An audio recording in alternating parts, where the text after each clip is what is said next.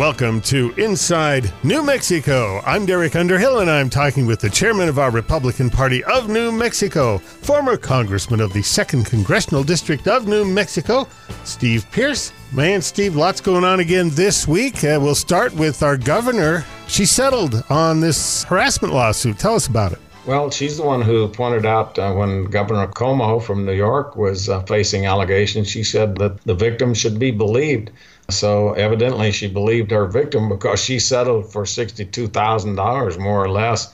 And if she was not guilty, why did she settle? If she just wanted the thing to go away, shouldn't she be protecting her reputation? But instead, I think that his accusation had a lot of merit from day one. And she agreed by settling with him kind of out of court and let's just get this thing over with and uh, it'll all go away. That's our governor. You know, we've got a similar circumstance nationally with BLM covering up that one of their founders, Patrisse Cullors, is now involved in some shady real estate deals. And it looks like that all those corporations who've been paying hush money and uh, they've been paying whatever extortion money to the BLM, suddenly they're not able to see how that money is being used. And so Facebook censored any questions about how she's using the BLM money, and they're censoring all questions about these real estate deals that she's involved in. And so, again, this is the sort of censorship that you would expect in Russia or Red China, but you don't expect it in the United States. And that's the power of the monopolies that are in charge of our Facebook, our social media and so when you have Republicans, even up to Clarence Thomas, who sits on the Supreme Court, suggesting that it's time for us to look at limiting the power of these social media organizations, it's because of things like this. They completely covered up the fact that Joe Biden's son, Hunter Biden, was under investigation. Uh, they covered that up during the entire campaign after the campaign, then they started letting that out to the public. The news media picked it up. And then you had 10% of the Democrats say they would not have voted for Joe Biden if they had known about that.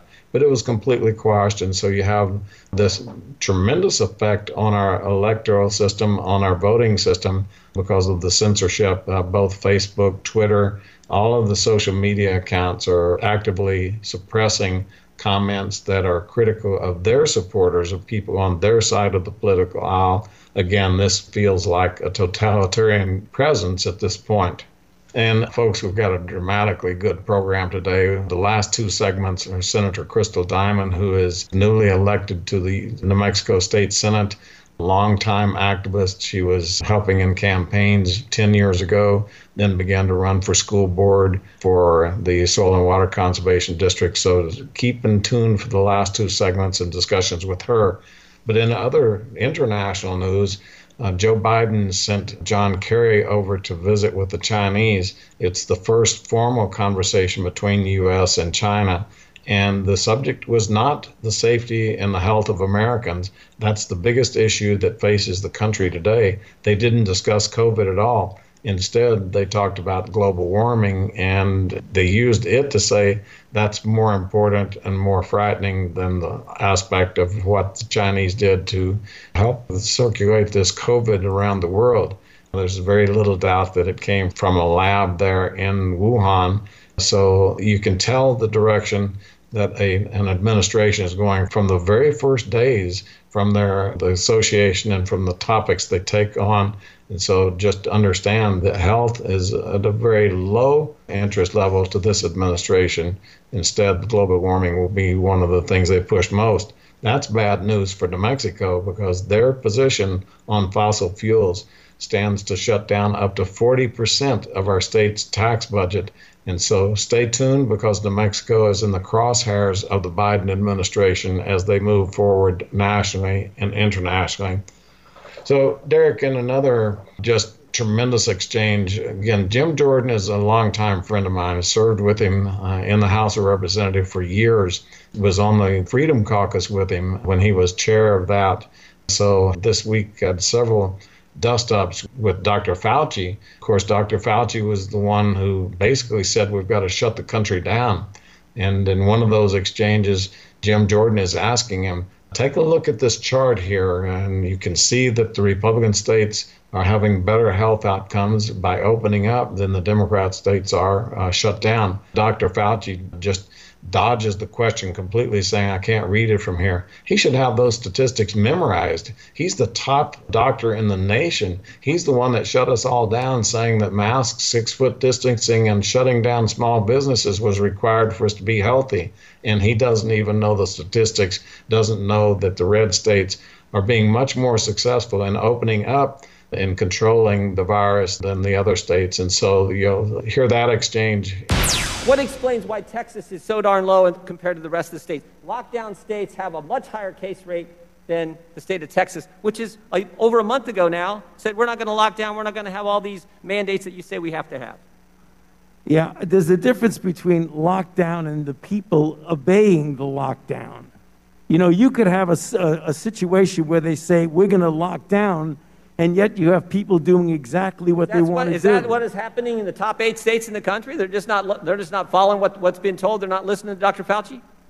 I- I'm sorry, you're speaking so fast, I'm not even hearing what you're saying. Well, you can look at the numbers. I can't see that, it's too far away. Okay, well, Michigan's at 551 cases per 100,000. Texas is at 77. Wisconsin's at 109 because their state Supreme Court overruled their governor, their Republican court, and said, we're not going to have a lockdown in Wisconsin. And their numbers are five times lower than the state of Michigan, which is right next door.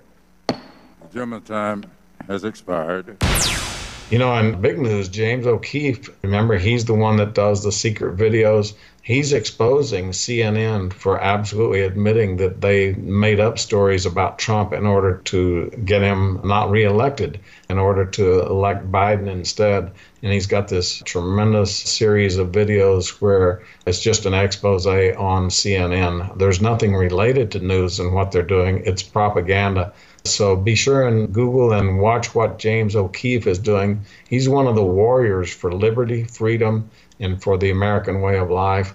He's always checking into those things that all of us maybe suspect, but we don't have the courage to go out and ask because it, they've sued him, they've tried to have him arrested, they're trying to do anything to shut him up, and he just keeps on going on. So, James O'Keefe, be looking for his interviews on CNN. Thank you, Steve. We will be back in just a moment. Steve Pearce will be having a conversation with State Senator Crystal Diamond about her first few months as a New Mexico State Senator. That's coming up on Inside New Mexico. On behalf of the New Mexico Department of Health, take COVID 19 precautions. Wash your hands frequently for 20 seconds. Don't touch your face. Use a tissue or your elbow to catch your sneeze or cough. Avoid large gatherings and close contact with sick people, especially if you are elderly or high risk. If you have a cough, fever, or shortness of breath, stay home from work or school. Do not go to the ER or doctor's office without first calling the coronavirus hotline. And avoid all unnecessary out of state travel. Help prevent the spread of COVID 19. Welcome back to Inside New Mexico as our chairman of the Republican Party, Steve Pearce, talks with New Mexico State Senator Crystal Diamond. Steve? Well, Derek, as we mentioned in the first segment, we've got a special guest on the program today, Senator Crystal Diamond. She's one of our freshmen, and I will tell you, having watched the legislature, having watched the Republicans in elected office for years, this freshman class is just outright exciting, both in the House and the Senate. And so, Crystal, welcome to the program and tell people a little bit about what your experience was in this first session now that you've got that under your belt. Thank you for having me, Chairman Pearce. It's a pleasure to join you today. I represent Senate District 35. It's the Bootheel of New Mexico, Hidalgo County, Luna County, all of Sierra, and the west side of Doña Ana County. In the campaign for this seat, it was a high-profile seat, the first time a Republican has ever held this seat. And also notably, there was a lot of attention given to it because my predecessor was Senator John Arthur Smith, who, as we know, was unseated in a very ugly primary. So here I am. I show up to Santa Fe. I'm ready to change the world. And I'll tell you that it was a little bit disappointing just under the circumstances. And I'll begin by reminding you that as freshmen, we all entered into Santa Fe and were disappointed to find out that the roundhouse would be completely closed, not just to lobbyists who can provide sound advice on certain pieces of legislation that come before us, but also closed to our constituents. And uh, I think that's a disservice, not just to the people of New Mexico, but it was certainly a great disadvantage for freshman legislators who arrived in Santa Fe for the first time. As you got into the actual Senate itself, what committees did you get assigned to? You know, I'm proud to announce it's very unusual for a freshman, but I was assigned to serve on Senate Finance Committee. It's a very powerful committee. As you know, my predecessor chaired that committee for many years, and I think it's important that we have rural representation on that committee. That's an assignment that I understand the, the magnitude and, and the importance of sitting on, and I promise to be a good steward of the finances of New Mexico's finances and to exert my influence not just for rural New Mexico, just to make sure that we're making sound financial decisions with New Mexico's hardworking money. Absolutely. So, how about the interim committee assignments? What are you working on there? Of course, I'd like to serve on LFC and anything finance related. We have not received those committee assignments yet. Those should be coming out really within the next few weeks to see where we'll all be serving in the interim. So, for our listeners, just a little bit of background. The interim committees are where the legislative work is done in between the sessions. So, what issues did you find to be uh, most interesting to you on the floor? You know, I'll tell you, I was actually very disappointed. As we know, I think a lot of these votes were determined on election day, which is unfortunate. There was a large far left progressive takeover of many of these seats and some key priority bills that they wanted to get passed, and they did. As you know, we have full-term uh, on-demand abortion passed. We had the assisted suicide bill that passed. We had just countless anti-business bills that just placed burdensome regulations specifically on our oil and gas communities that passed. We had some natural resource issues, including the ban on trapping for state lands. It was just one after another. But that far left, those progressive attempts that have been attempted in the past, finally, because of this shift with a number of far left progressive legislators, specifically in the Senate now, they were able to get that legislation passed, which was disturbing.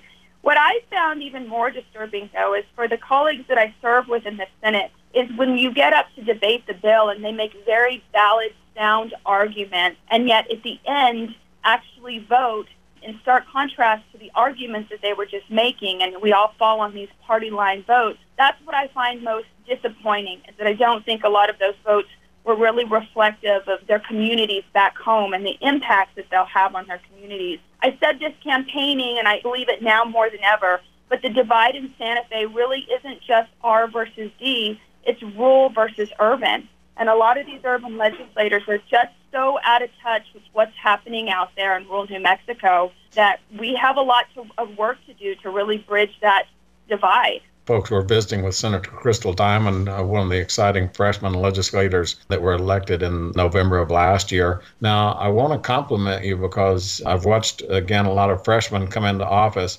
And I think the communications that you were sending out were really eye grabbing. They were things that would appeal to the public who doesn't track things uh, very closely. The insiders are always going to figure it out but your communications are designed for the people, the casual watcher and listener of politics. And so I compliment you for that and urge you to continue. Thanks. I really made an effort to make sure that not only did I have social media updates, but more information was provided to an email list. And if anyone would like to sign up, it's diamond4nm.com.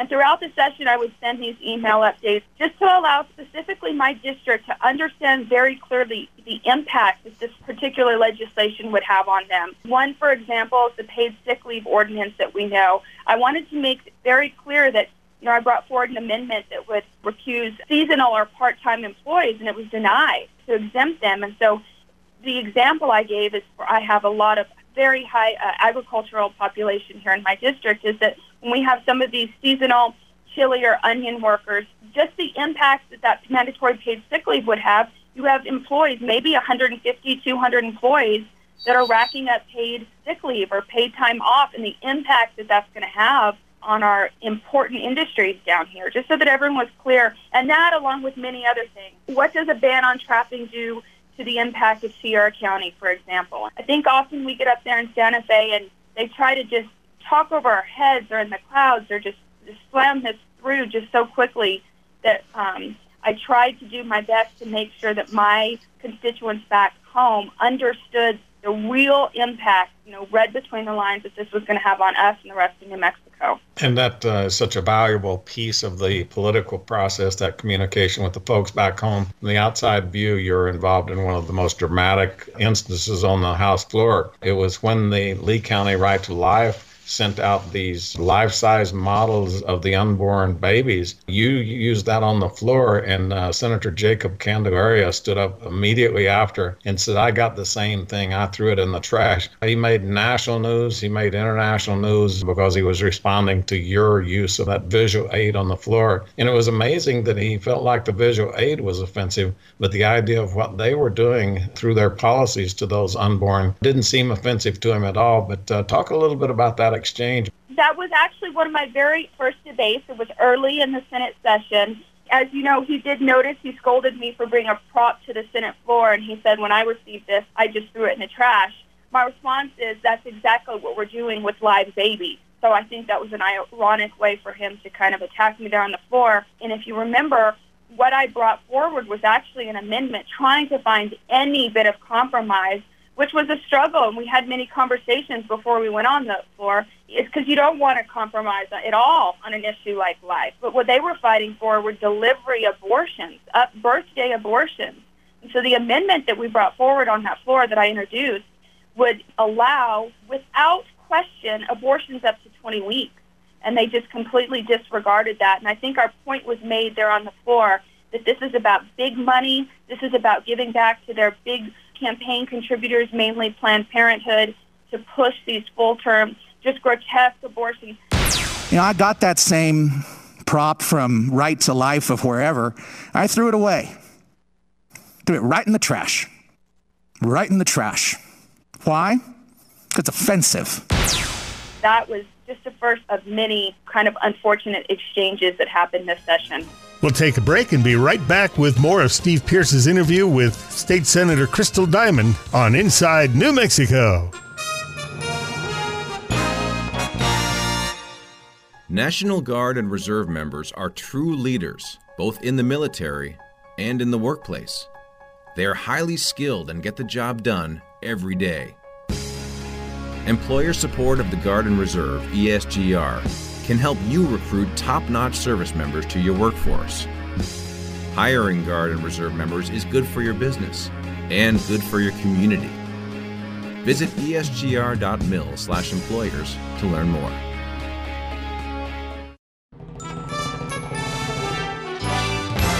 Welcome back to Inside New Mexico. We return to our interview now as our chairman of the Republican Party, Steve Pearce, interviews freshman state senator Crystal Diamond. Now, to our listeners, I want to talk about a moment of tremendous courage on the part of Senator Crystal Diamond. Again, we're visiting with her today. In that debate that you're talking about, you're referring to, you on the House floor said, Hey, this is an abortion bill. My amendment is an abortion bill. And you said, I will take the wrath of the voters if they choose to judge it this way. But I'm trying to tell you that this late term abortion that you all are pushing is very egregious. And for the moment, we'll set aside those early term abortions and let's only concentrate on this. For our listeners, I will tell you that political courage is going to manifest itself or it's not going to. And I've watched so many people just shy away and, and they have either a rigid hard line that we can't vote for anything like this. Your pragmatic stance on that and trying to find a common ground with conservative Democrats that might still be in the Senate to say, look, let's look at just the most egregious piece of what you're doing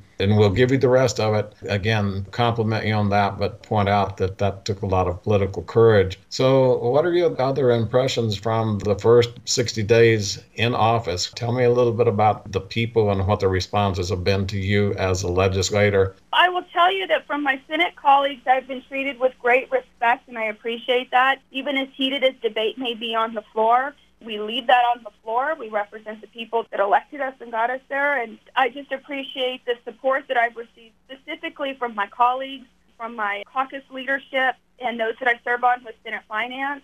I know that towards the end, there was the beginning of what I would describe as a cancel culture of men in which actually was the pro tem who compared debate from a man as abuse. And I just want to share with your listeners that that has not been my experience at all. In fact, I've found that the gentlemen that I serve with in both parties have been very respectful. I do want to say that when I'm debated on the floor by the men, and it is, I don't want to use the word aggressive, but it is direct. And I view that really as true equality because they're debating me in the same manner that they debate a man. And so I just want to, instead of being critical of that, I want to actually thank them. I think that they see me not as a woman there, but as an equal. And so I have been treated with utmost respect from both sides since being here. The staff is wonderful. And even in heated arguments, I feel like we've been able to just represent and carry the message for the people who sent us there and then just leave that on the floor and still be very respectful for each other off the floor. I did want to go back to one of my most disappointing moments, I will tell you, is that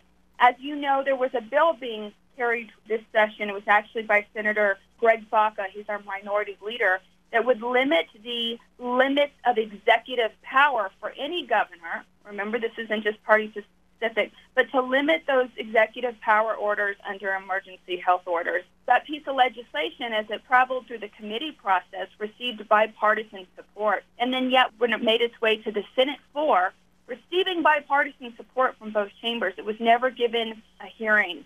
And that, I believe, was where I had really my aha moment that perhaps New Mexico is not being represented and we are not reflecting three separate branches of government because it was that moment that I realized that the executive had such a strong influence over specifically the Senate and also the House, but over the entire legislative branch that there was no separation of powers and that it really kind of made me feel irrelevant, but yet the entire legislative branch feel irrelevant. And I think it was from that moment on that I realized that something's got to change in order for anything to change. And so I'm committed to bringing change. We need a balance there in the Senate. We need a balance in the House. And we really need to separate ourselves from the executive branch in order for New Mexicans to have really good government and, and work. That's well stated, Senator. One of the key elements of the American governmental system is the checks and balances. The legislature is supposed to be a separate body, the executive another body, and then the courts the third. And each are just supposed to bring checks and balances against the other. And when you see the debate in committee being totally about limiting support of governor, but when it hits the floor, of the Senate than those senators who the day before or the week before were on one side of the issue have suddenly flipped. That's when the state is not well served. For our listeners, I want them to know that when I first met Crystal Diamond, she was a volunteer. She was showing up, she was at agriculture events, she was representing a group of the agriculture producers. And so here we have, uh, over the past 10 years, basically, that you've moved from a volunteer into helping on campaigns, then campaigning yourself, and now serving as a senator. What compelled you to do that? And I want other young moms to be listening because I will tell you that there's a definite need for women in politics, there's a definite need for that viewpoint. And so, talk a little bit about your transition from a mom to a volunteer to now then serving as senator. If we want change, we're going to have to become the change. And I saw that quite a while ago. My family's in agriculture. I decided to run for an elected position on my Soil and Water Conservation District Board because I recognized early the influence that our elected officials have on our ability to live and to make a living in New Mexico. And from that, of course, my daughters grew up and they were very active in school. I realized that there were some things that I'd like to see different in the school district. And so that compelled me to run for the local school board and to make those changes. And it's just that easy. I'll tell you that I didn't have any more time than anyone else does, but for an hour or two hours out of your entire month, to be able to make an influence and to make a change in your community is really where it all starts. Of course, I noticed the importance of having representatives that fairly represented my values and the values of my community and my family, and so I stayed engaged to let them know that they were supported if they carried that message or we would work to unelect them if they voted and carried a message that was very different than who they represented back home. And I teamed up a lot my House representative. I have house, five House representatives, but in my personal district, it's Representative Rebecca Dow. I was proud to work with her and make sure she got elected because she represents the same values and same message. And when this Senate seat became available, and I ran for the Senate seat because I knew it was important to make sure that someone carried that message on. And in fact, I'll tell you about this Senate seat. I saw ahead of time that Senator John Arthur Smith was being primaried by a far left progressive in a primary. No other Republican announced for the seat at all. And so I signed up quietly. Many of us hoped that John Arthur would be able to come out of that primary. Unfortunately, he lost. And it's a good thing I signed up, or we would have literally just handed over a seat for a moderate district over to a far left progressive. And I wasn't going to let that, even the chance of that happening. So I encourage everyone to get New Mexico. We've got to do a better job of really building our bench. And I encourage anyone who is concerned, and if you're not concerned, you're not watching, but anyone who's concerned to start at a local level. And if you're not ready to run for yourself, which there's no reason why anyone else is more qualified, then at least assist others who are. Make sure that your values and your needs and the needs of your community are fairly being represented by those that we elect to do this. And so I encourage anyone to get out. If you want change in your community, then you need to be the first one to go out there and make it. That's very well stated, folks. We've been visiting with Senator Crystal Diamond. Keep up the great work. Thank you. It's my great honor, Chairman, and I appreciate your time today and for all the listeners joining us as well. After listening to our program today, if you'd like to find out more information about the Republican Party of New Mexico, there are several ways to do that. First, check out the website at www.gopnm.org. The party has a Facebook page and a Twitter account. The handle is at New Mexico GOP. If you'd like to talk to somebody, call party headquarters at 505 298 3662. That's 505 298 3662. For Steve Pearce, I'm Derek Underhill. We look forward to meeting with you again next week right here on Inside New Mexico.